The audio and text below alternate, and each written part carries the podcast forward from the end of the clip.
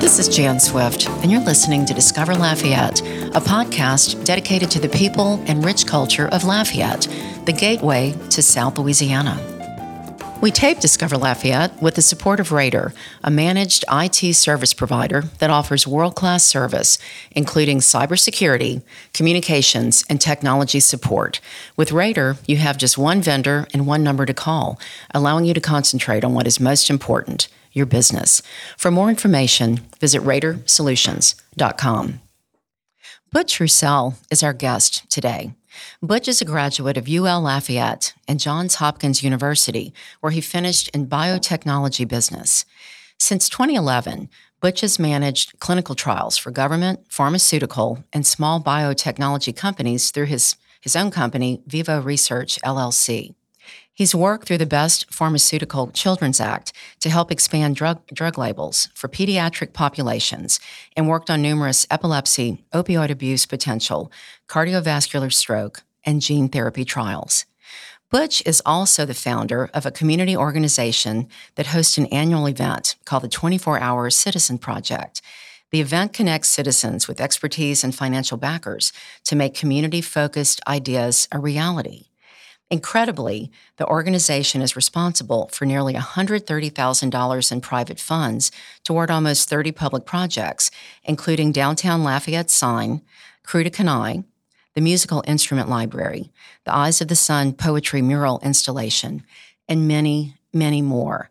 And I have to say, Butch, I'm honored to have you on the show. We, we were trying to figure out when we met. We met over 10 years ago and I've watched you in the community. I'm so glad we're going to talk about your work, but you have been a force in our community, and I'm thrilled to have you share your voice. Thank you for joining us. Jason Sikora is with us here taping, but thank you for being on Discover Lafayette. Thank you, Jan. Happy to be here. Yeah. And I also, you know, hearing hearing my brag sheet out loud, mm-hmm. uh, it's it's funny. It's incredible, huh? Well, yeah. Well, thank you for that. Uh, but like the most important job that I failed to put on my brag sheet was I'm a dad. Right. Right. And like how that's my my more than full time job, and like how did I forget that?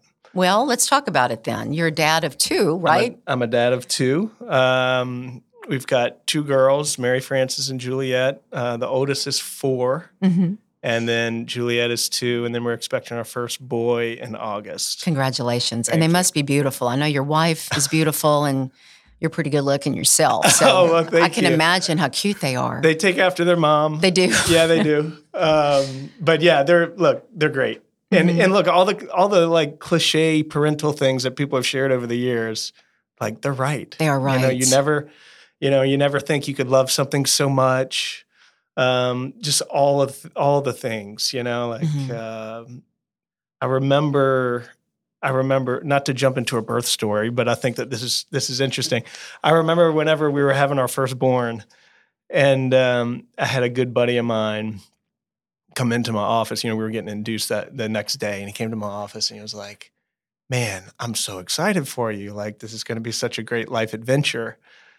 And I was like, well, tell me more. And so he goes mm-hmm. on to tell me this story, this beautiful story about how uh, he remembers his his son being born for the first time and how he immediately fell in love with his son mm-hmm. um, at first sight, like a love at first sight kind of thing.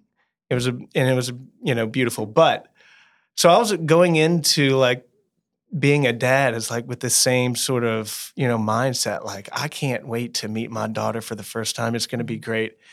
And uh, i remember in the hospital you know she came out and i was like oh my god yeah what like, happened? what happened?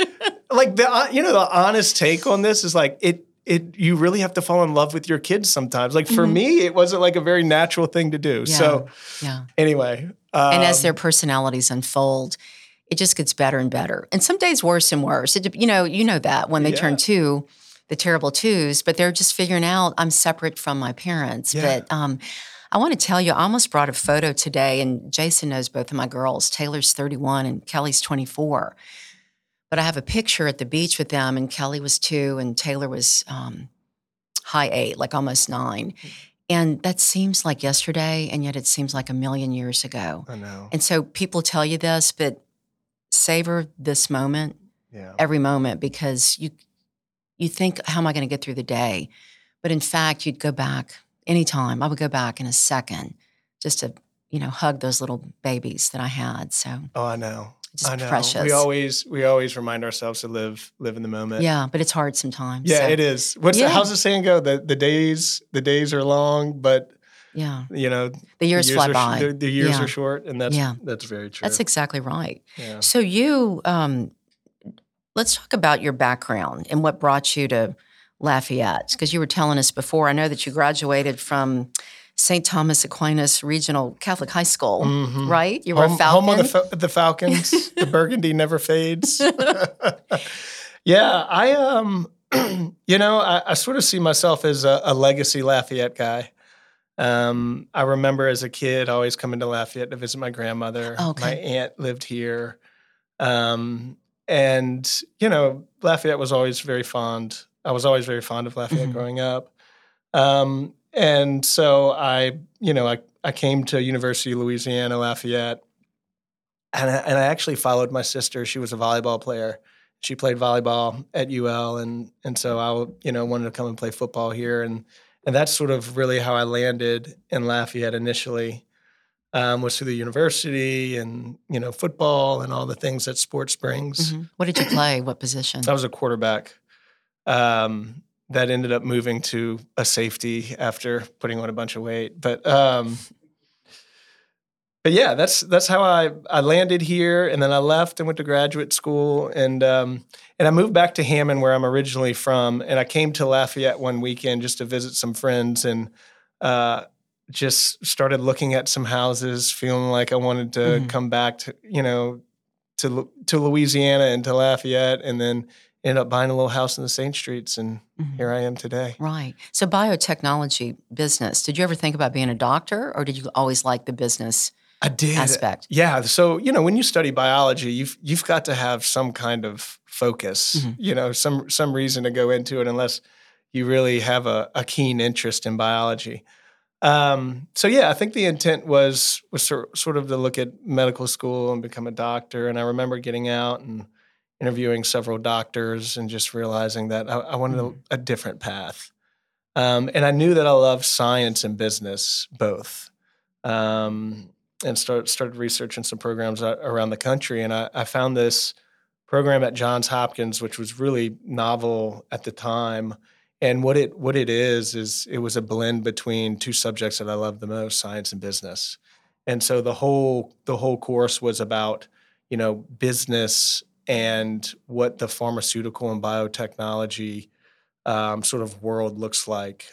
Um, so anyway, that was sort of a start, an interesting industry that you you kind of don't see around here, which well always raises question marks. You know, wait, you're not you're not a landman, like no, no, you don't sell insurance. No, I'm in I'm in biotechnology. So hmm Well, talk about that. These drug trials, clinical trials, things have evolved so quickly. It seems like when you graduated, that was probably the exact right moment to be in biotechnology business, right? yeah, Things are evolving so fast. But can you talk about what's involved in clinical trials and give some examples? I mean, I'll, I'll mention a few, but can you talk about your work? Yeah, yeah, of course. This is this is an area where it's a it's a very academic environment, or at least it can be. Um, so there's a lot of expertise. Um, and I remember whenever I was in school, there was a statistic that they always threw around to kind of share uh, some context around what it takes to bring a drug from development to market. And at the time, it was like a study that showed, you know, it was a one in 10,000 chance taking a molecule from a lab and uh, and bringing it to market at a price tag of around six or seven billion dollars. Wow. So what you end up with is a high likelihood of failure. Mhm. Obviously, the odds are against you, and it's a very different industry than bringing you know a widget to the market. You know where you can uh, f- you know fail quickly and fast, Regroup. right? Yeah, and and regroup funds. I mean, whenever whenever you invest in a biotech or a pharmaceutical. Like it's a it's a very you know very high risk, high reward type of investment. So what what does Vivo Research do? We're involved in the operations of things. Um, so we work uh, we work to um, you know develop research protocols. We take those protocols, uh, we implement them into different research centers around the country, um, and then help facilitate the data collection and monitoring of that data for submission to the FDA. So you the pharmaceutical companies contract with you, mm-hmm. and you've got that expertise to know how to get the players together, the the labs. I mean, correct. How did you train to do this? I mean, how do you even know what to do? Yeah, it's well. Look, there's a lot of people involved, um, and and so the the operations piece and the monitoring piece is, is a small part of it and you know a lot of it is on the job training mm-hmm. um, and and a lot of what what i learned initially came from my experience at johns hopkins it's a very you know it's a very research focused university as a lot of a lot of folks know and you know when you spend a lot of time in an industry it just sort of becomes second second nature mm-hmm. so you can live here in lafayette yeah and do this yeah so now what's interesting is yeah talk about that you're here I mean you probably have to travel yeah, that's how. It, well, whenever I met you ten years ago, I I think I was probably taking four or five trips a mm-hmm. month to different cities, and you know, I, and a lot of folks, I think, in a lot of different industries can can say this is that COVID sort of mm-hmm. changed mm-hmm. to the you know sort of the way that we do business. Um, where we were going to different research centers and hospitals and you know accessing their their EMR systems. Now they've they've sort of you know kind of opened up their EMRs for more remote access. So COVID had changed the industry in that way. The other way that we, you know, we saw biotech change was, you know, there was a lot of capital that dried up um, because we we saw a lot of programs um, that were focused on one indication. I'm thinking thinking of like uh, like a stroke study. Mm-hmm um, that immediately pivoted away from all of their progress into the COVID game to try and like develop the next COVID therapeutic.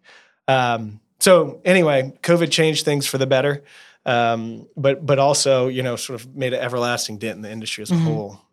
How do the companies fund these billions of dollars? I can't imagine that Pfizer underwrites all this himself? I mean, are, you're probably not involved on that end, but do they get angel investors? How? Yeah, I, I, how I do think, they do this? I think a lot of it's just venture capital, mm-hmm. and and you know, you know, right now, you know, in in clinical research from an operational perspective, uh, we're seeing, you know, with rising inflation, a lot of the trials are mm-hmm. are sort of being reduced, um, or money's being shifted around, you know, to diversify into other platforms. So it's a um, it's an interesting time to be in clinical research right now. I think a lot of folks, when you know when you think about the economy and rising inflation, you never think about the public health perspective. Mm-hmm. Um, because, but like that's that's sort of where we are because we're relying on that capital. Right. So there might be ideas that could be pursued, but it's just too expensive and it's not realistic. Exactly. Which is sad, especially when you think about children. I know you s- said you work through the best pharmaceutical Children's Act. I mean, yeah. you want to see drugs for children, especially cancer and epilepsy, all the different things you talked about, you yeah. know, in your your bio. It's, yeah, you always want to. You're, you're, right. Um, mm-hmm. there is there there is there are real patients behind the work that we do and the capital mm-hmm. that's put up, and you know, the day that we forget that is the day that yeah. we shouldn't be in the industry anymore. I'm glad you so. have that heart. you know, I was curious. I wrote a couple of notes while you were speaking. I just found out about Mark Cuban's. Is it called Cost Plus or something? I know that's on the back end. That's on that for people that don't know. You really need to research this. Like to get basic drugs, he's selling pharmaceutical drugs that are proven yeah. way past what you what you do, yeah. but at pennies on the dollar for what people are paying through their insurance. And I don't know if you've had exposure to that, but it's it's unbelievable how cheap some drugs are. Yeah, he. Uh, I, I don't know much about his model. I mean, I've heard about it. I know it's all it's built around affordability and this is fifteen percent markup. Yeah, I mean it's very cheap for yeah. basic drugs. Yeah.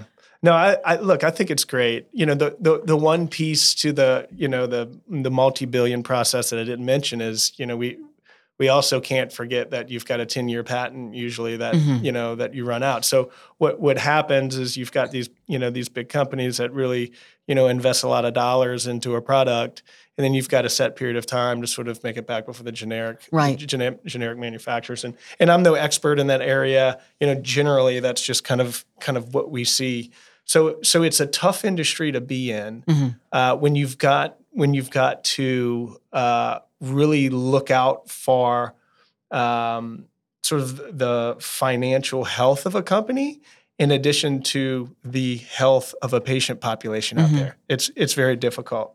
And then you mix into the politics and sort of the sentiments associated with pharmaceuticals, and then And the middleman. Yeah. It's not necessarily the companies making the money, it's other yeah, third, third party. yeah. So, actors, anyway, but it's fun. Uh-huh. It's, it's a fun industry to be in. It's different, um, but you know we like it. So you work with the FDA also? You know, indirectly, Mhm. um, you know, we help we help monitor and audit data so that it's sort of FDA review ready. Mhm. Right. Anything else on Vivo research you want to talk about?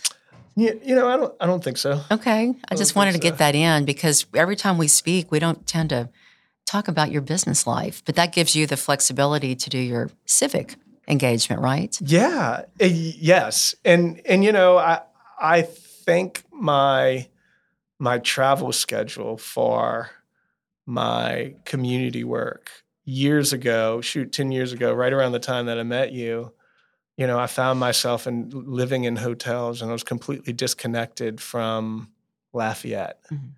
And I was, you know, at the time I was going through leadership Lafayette program and it was great. And I was, it was sort of this eye-opening experience where you you learn that like, wait, like I should care about my community, right? Like we should associate, you know, our community with the word love and like all of these things. And and so I felt really lonely um, coming back and like dreaming about what my work in the community could look like from a hotel room in Cincinnati. It was just a really Oh really strange Yeah. dynamic. So Mhm. what we what we had done was started a community crowdfunding website.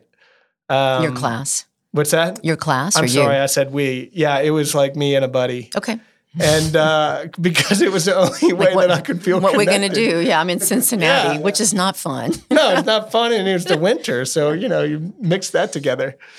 Uh, but yeah, it was the only way that we could feel that I could feel connected to Mhm. Lafayette was sort of like you know building this community crowdfunding website and uh, What and was try- the trying to push projects. What was the first uh, thing you were Oh. funding? Do you remember? Yeah. Oh, do I remember? The first project that we funded was a parklet downtown. Ah, yeah. And I had, you know, Kate Durio is a good friend Mhm. of mine. And um, I went to her, I was like, hey, I'm building this really cool website. Like, do you have any great ideas? And, you know, She's I- always got great ideas. yeah, we call her Citizen Kate because she's like, you know, she's always got great ideas. And so she came up with this idea to to put up a parklet. And so the, the first question was like, well, can we do this? And she's like, don't ask that question, you know? um, Don't ask permission. yeah, yeah, that's it. This is one of those where we we ask for forgiveness. Uh, and I don't know she probably didn't say that, so don't quote me. But um, but yeah, it, How did it go? it uh, we launched on a Thursday. I'll never forget. I was in an airport headed home. We launched on a Thursday, and um, we needed like sixteen hundred bucks to build the parklet, and it was funded in four and a half hours. Oh my gosh. I know. Wow. You were flying home and it was Yeah, it was, taking place. exactly. And the website didn't break, which was the great thing. Yeah. So what we so what we learned was like people really care about their public spaces. Especially when they can see, like, I'm giving 50 bucks and it's going to go to the place I wanted to go to. I think that's, wasn't that the key? Yeah, yeah. You can know. drive past the parklet every day and know Mhm. that you helped build it. I mean, you know, if, if you take the crowdfunding concept in general, where we have, you know, like I've made donations on Kickstarter, Indiegogo to strangers, to artists that live across the country, and like I'll never know what their work is like, Mhm. right?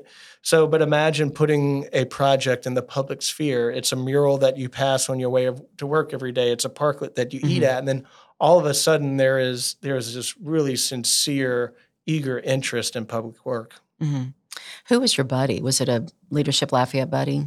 Um, it was it, it was actually uh, one of my sister's friends that uh, that lived from New York, came came to Lafayette, lived here for a couple of years, hmm and we lost her to New York. Oh, darn. no, heartbreaking. Shoot. Yeah. I know. Maybe our community crowdfunding website wasn't successful enough. have to crowdsource to get her back, you know, get her flight back. So, Yeah. what? How did it grow from there? Because I know now you've been doing this for several years now, and you've done a lot of public projects. But how did it? What happened? You decided we need to make this bigger. Yeah. Well, we, we had a stroke of confidence after that parklet. So we were like, let's go after another project. So we uh, we we partnered with another project, um, and we had a big launch, and the website just crashed and burned. I Too many people, or just no, uh, it was just you know, look, you've got a you've got a researcher trying to build a website, and we realized like this was a really bad idea, you know. Um, so the the so what what we learned after the second launch and third project was like we were spending so much time Yeah. Maintaining this website. You could have just given the money to like, the project, right? We could have given the money. I- I- we were That's you know, a horrible realization. yeah, exactly. And like we could have given the money to the project, we could have given the time to the project. Mhm. And we would also we could be giving resources to the project. And so it forced us to sort of take a step back and rethink like what are we doing here? We're also we've also created a website where like we could take any community project and put it on Kickstarter, Indigo, or, or like GoFundMe, whatever. And so like let's not create something that's already been created. Um, so that was the first thought. The second was like, man, we live in a place where like people love a party. Um, and and like That's an understatement. that's an understatement. And we put a festival on the end of everything so Mhm. that like, you know, people will show up. So we had this idea to essentially throw a celebration of community Mhm. um, and call it this thing called the 24 Hour Citizen Project. Um, and so that in 2016, we launched this concept called the 24 Hour Citizen Project. And it's sort of like Shark Tank for community Mhm. projects. so people get their thoughts together and they come pitch, Exactly. and then you pick several. And you pick several. Yeah. Mhm. However much money you have available in the pot, that's how much money you distribute. How do you raise the money, Butch, to be ready for that? Is that an ongoing thing? Yeah, well, you know what? Honestly, the first couple of years, I reached out to ten friends and just said, "Bring ten thousand, bring a thousand bucks, Mhm. um, and like just trust us." And so the first couple of years, we that's sort of what we did. You know, reached out to people, and then we realized that like this is something that the business community can rally behind. Mhm. Um, these are, you know, these are projects that I think everyone can love, and so it's a combination of businesses, you know, just people that just love community that Mhm. you know come serve as the backers. Is it a 501c3? Is it nonprofit? It is So people can give and yes, feel good and also get it.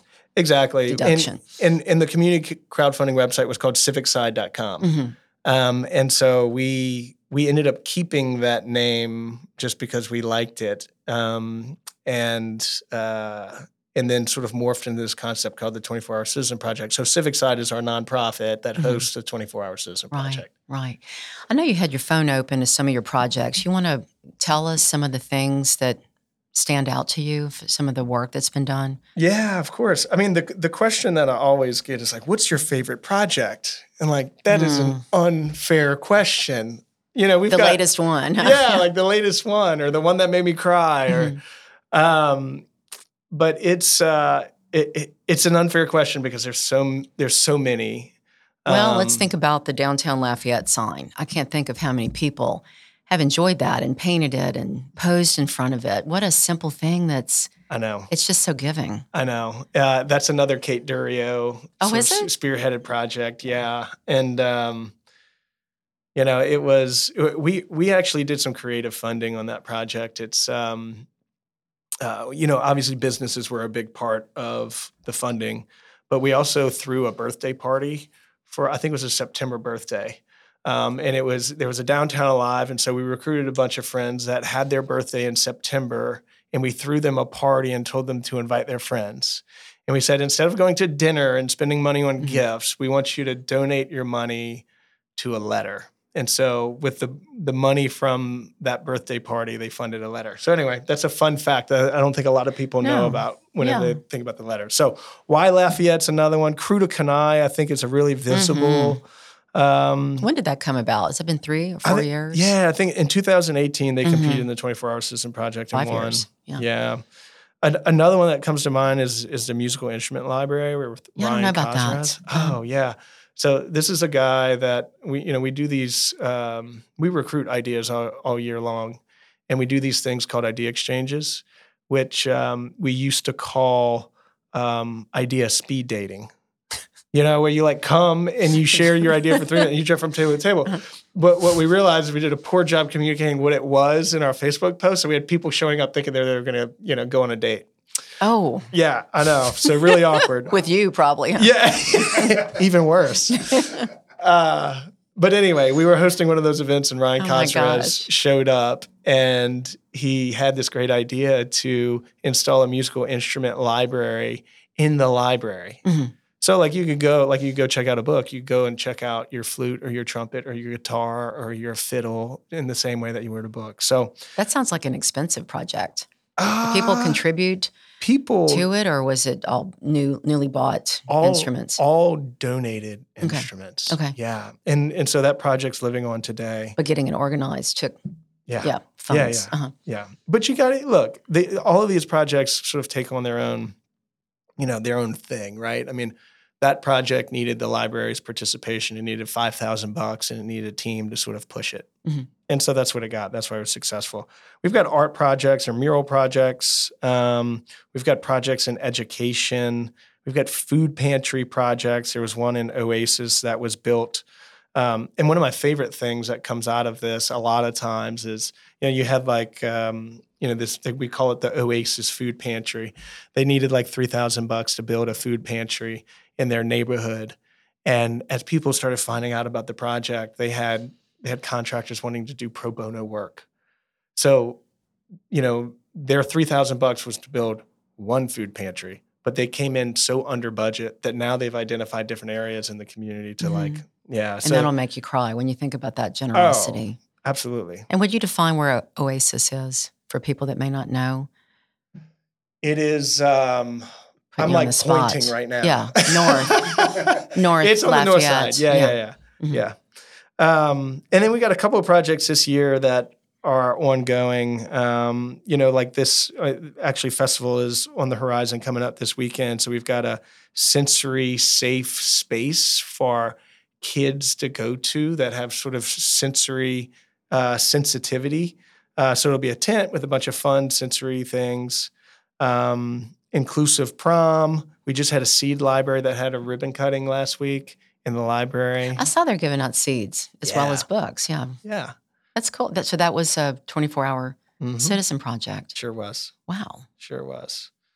Yeah. So it's just a bunch of cool stuff, you know. So, how does it feel, you know, to to have this idea and follow your heart? Like, how, how does it feel? oh man, what a great question. I, you know, I always think about the impact of our work. And you know, frankly, I you know, we've been doing this for 7 years. And as you know, it's very difficult to do the same thing year after year for a long time and and to continue to love it.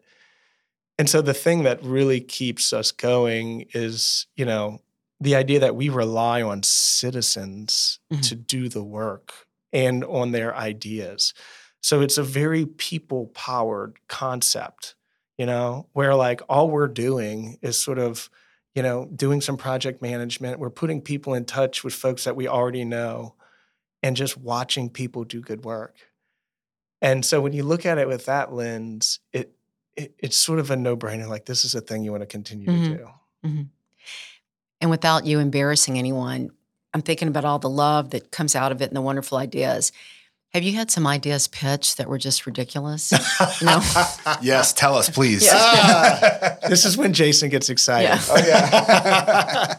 you know what I mean? Like Uh, just oh, like no, oh, it's a very fair question. um, you know, we always say no idea is a bad idea. Mhm. Um, But they may not win yeah, yeah, yeah, the, yeah. the competition. Yeah, exactly. Yeah. And but I mean, you've got to understand too. There is a y- year year one. We, there was sort of this open call for ideas, right?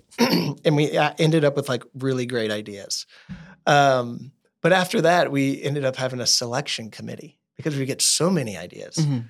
Um, And you don't want to be the one yourself, you know, just making the, the yeah, choice. leave the dirty work up to somebody else. Mhm. Um, but uh, uh, so so you know the the ideas that land on stage are like you know vetted, selected ideas. I see. Yeah.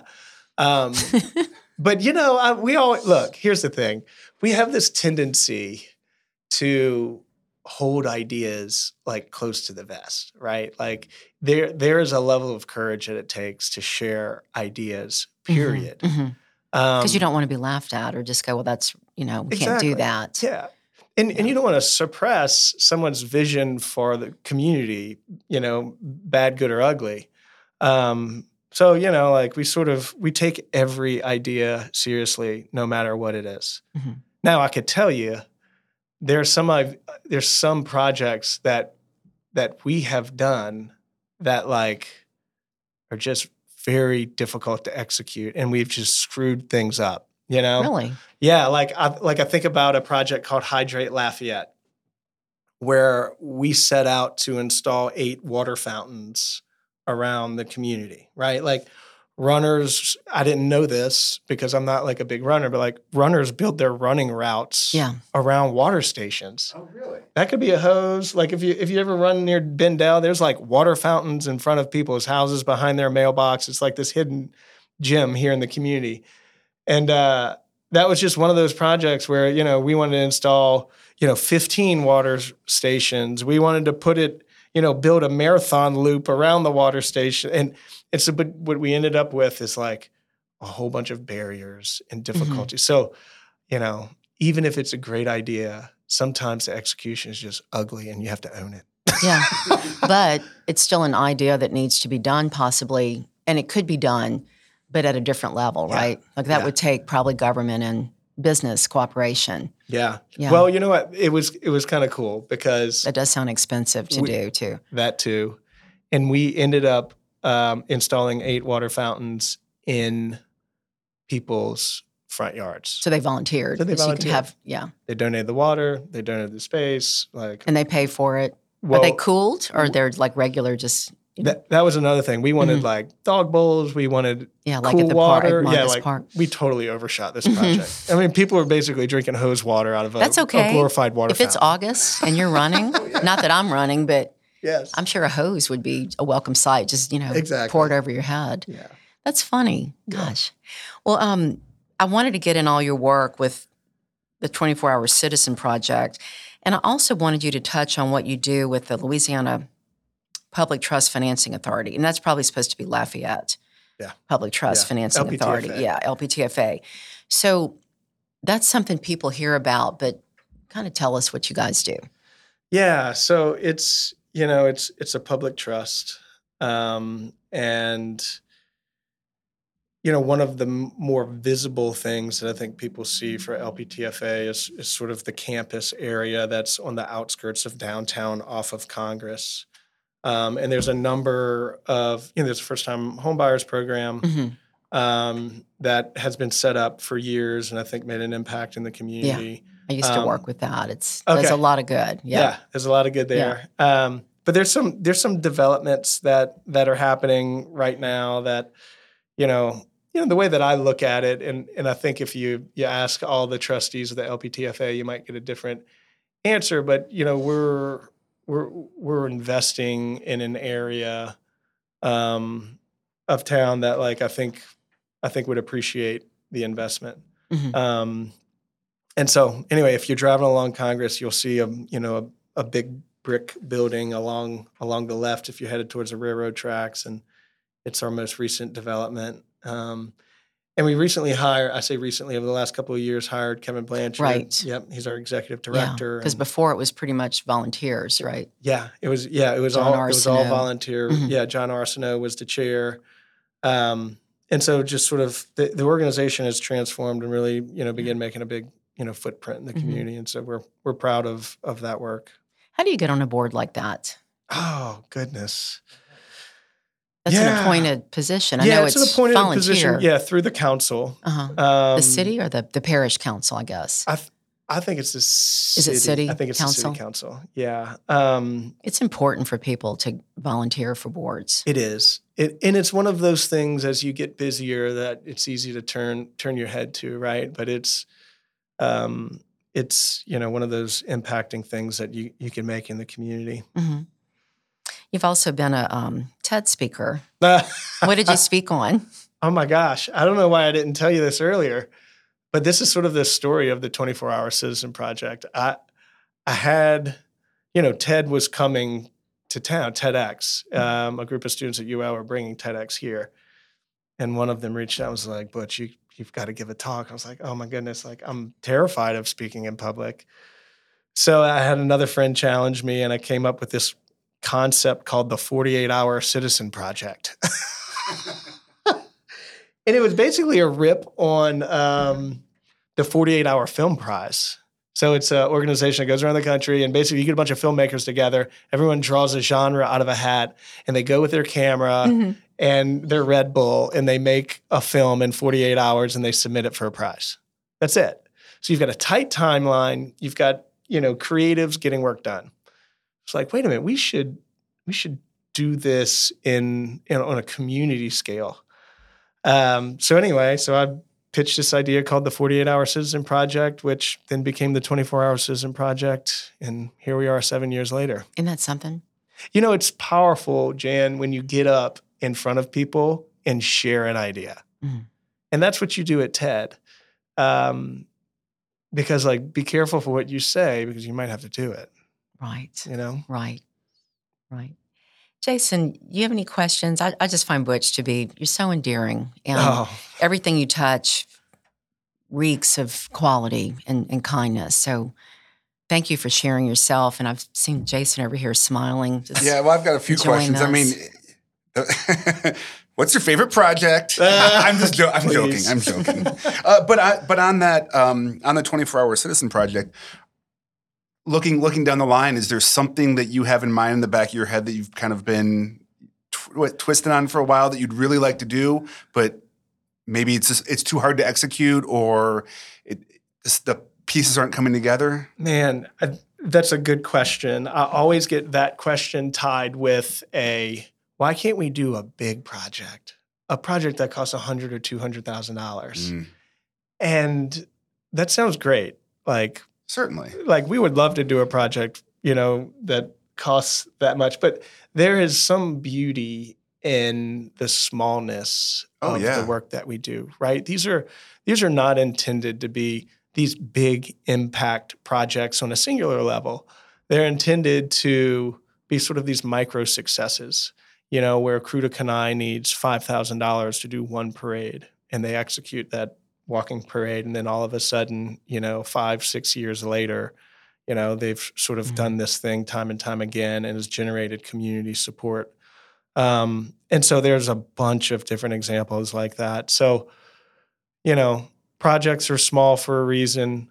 There's no big projects that are out there that come to mind. Gotcha. So it's Yeah. a tough question to answer then, because you want the big ones, but that's not really what the focus is. Exactly. And and you know, we want a high likelihood of success, right? Oh yeah, Mhm. of course. yeah. Right? So if Jason has this this idea like he you know, it can't be too big where you don't end up executing it because you've got a full-time job and kids at home, Yeah. right? But I always get get the question too, well, what about the 24-hour citizen project? It's I mean, it's had some great success here in Lafayette and you know, is this a model that you can share with other communities? And so we take that very seriously. Um, we've had other communities reach out to us actually every year. Actually, I had a you know a, a guy that lives in outside of Portland reach out me reach out to me today about wanting to host something similar or you know taking the brand and doing it in their community. So we're looking at that.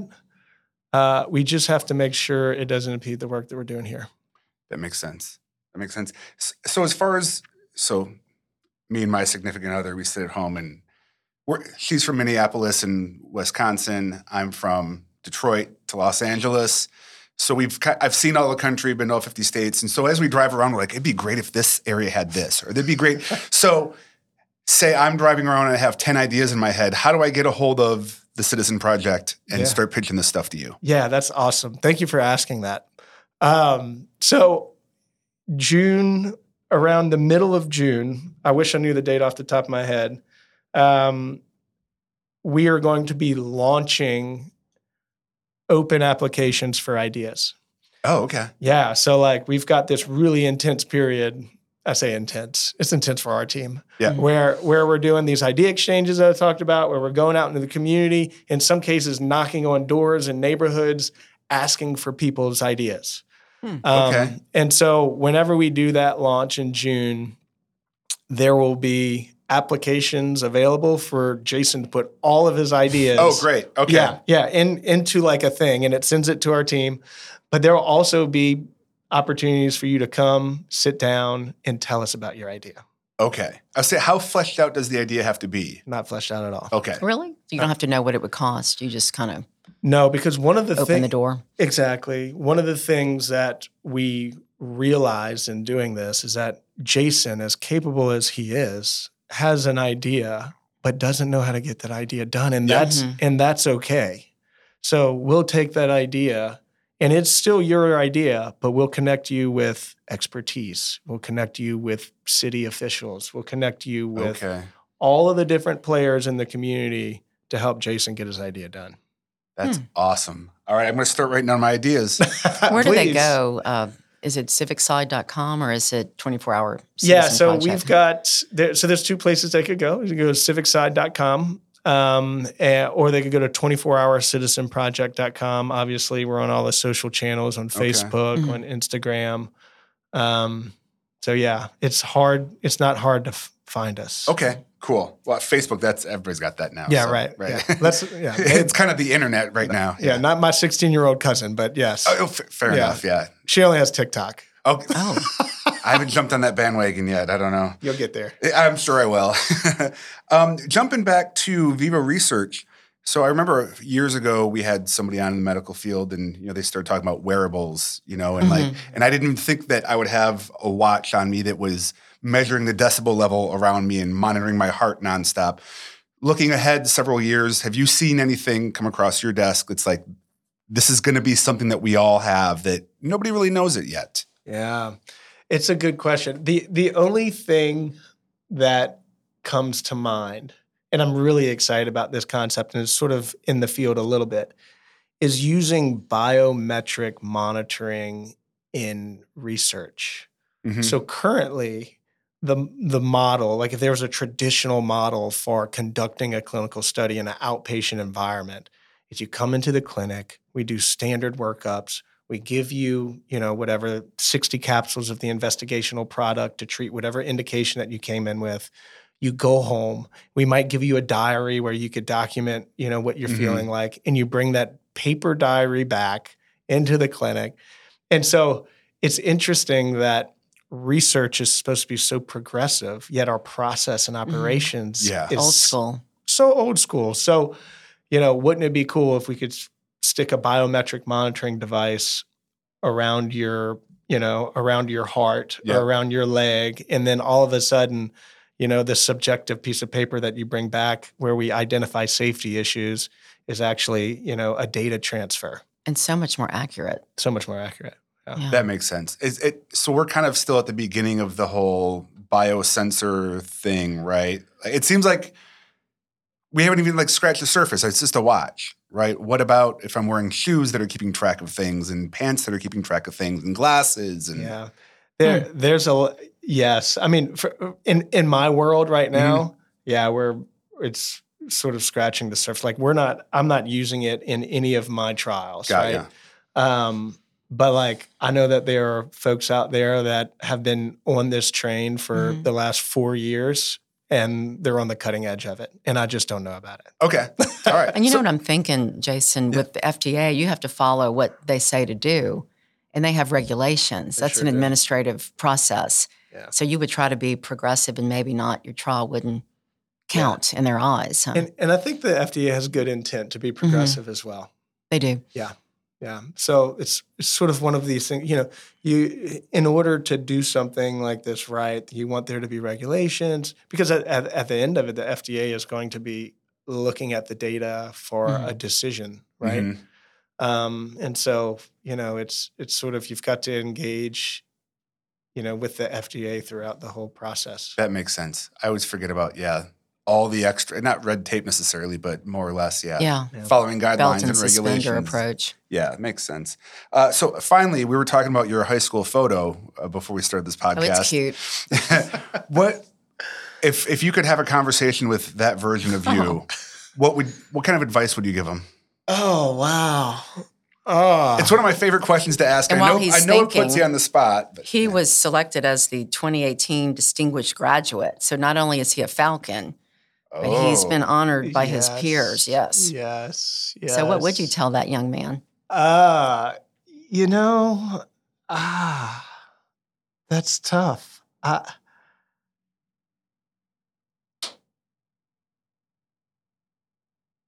I don't know. okay. That's the honest answer. You think you're the same as you were? Like, have you That's were you pretty much the same? You know, faith. that's that's Mm. sort of the that that's sort of what I was thinking in my head where you know uh, I don't know that I have any regrets of the course from high school to now. Okay. The Mhm. trajectory has just been Yep. consistent and um yeah. Like I I think the the way that you always answer that question is to go like ooh, I really wish I shouldn't have done I wish I wouldn't have done this. So I'm going to give advice to like not do that thing. hmm hmm I think it's all sort of worked out. Okay. Mhm. Fair. I mean, there's the obvious ones: save more money and. Uh, but I, that's I- boring. Yeah, well, it is boring, right? Well, I think the comment that you said is live in the moment, right? That's what kind of made me think of that. Looking back on my 20 years since high school, there are certain moments where I wish I was more present. Yeah. And that's, and I'm not going to be able to get those back. hmm Yeah. So, but again, when you're 20, you're not thinking about the moment. You're thinking about Yeah. tomorrow and the next day. And, Yeah. Yeah, no, I, I could agree with that. I mean, I, I I see that mindset more now, like being a dad and having kids. Mhm. But like literally every, you know, every time my my kid's like, "Daddy, hold me," and I'm exhausted, and like I don't I don't want to pick that kid up at that moment. I just want to go and do whatever the thing that I was walking across the house to do. Yeah. I know one day that They won't ask. she's not going to ask. No. She's not going to call me. Yeah. And so, uh, you know, being present in those moments are important. hmm In the same way I was in my 20s, to be honest with you. Yeah. You know, taking trips across the world, you Yep. know, doing all the things that Yeah. uh, you might want to do in your 20s, living out of your car, living on friends' couches. Yeah. But you've lived Yeah. an exciting life. You know. Yeah. You've been very fortunate because you seized you seized it. You seized the moment. Yeah. A lot Yeah, of I'm really people, yeah. We- haven't had that. So um, it's beautiful. Yeah. Awesome. Yeah. Well, thank you for uh, for being here today, and Jan, thank you for letting me ask a Oh. questions. I appreciate it. Yeah, it's my pleasure. So, Butch Roussel, um, Viva Research LLC, and founder of the 24 Hour Citizen Project, it's an honor to have you here. Thank you Thank you. for taking time out of your day to be here in the beautiful Rader Studios. Jason Sikora, thank you for taping Oh, this. of course. Thank you. Make it so professional. I'm so lucky. This is our sixth year. I don't know if you knew that. So we're consistent. Every week it comes out. So if you haven't subscribed yet, please consider subscribing wherever you get your podcast. And also, you can go to our website, discoverlafayette.net. You can check out Butch's interview along with over 300 others. I'm very proud of the library that we have. On behalf of Discover Lafayette, thank you for listening. I'm Jan Swift.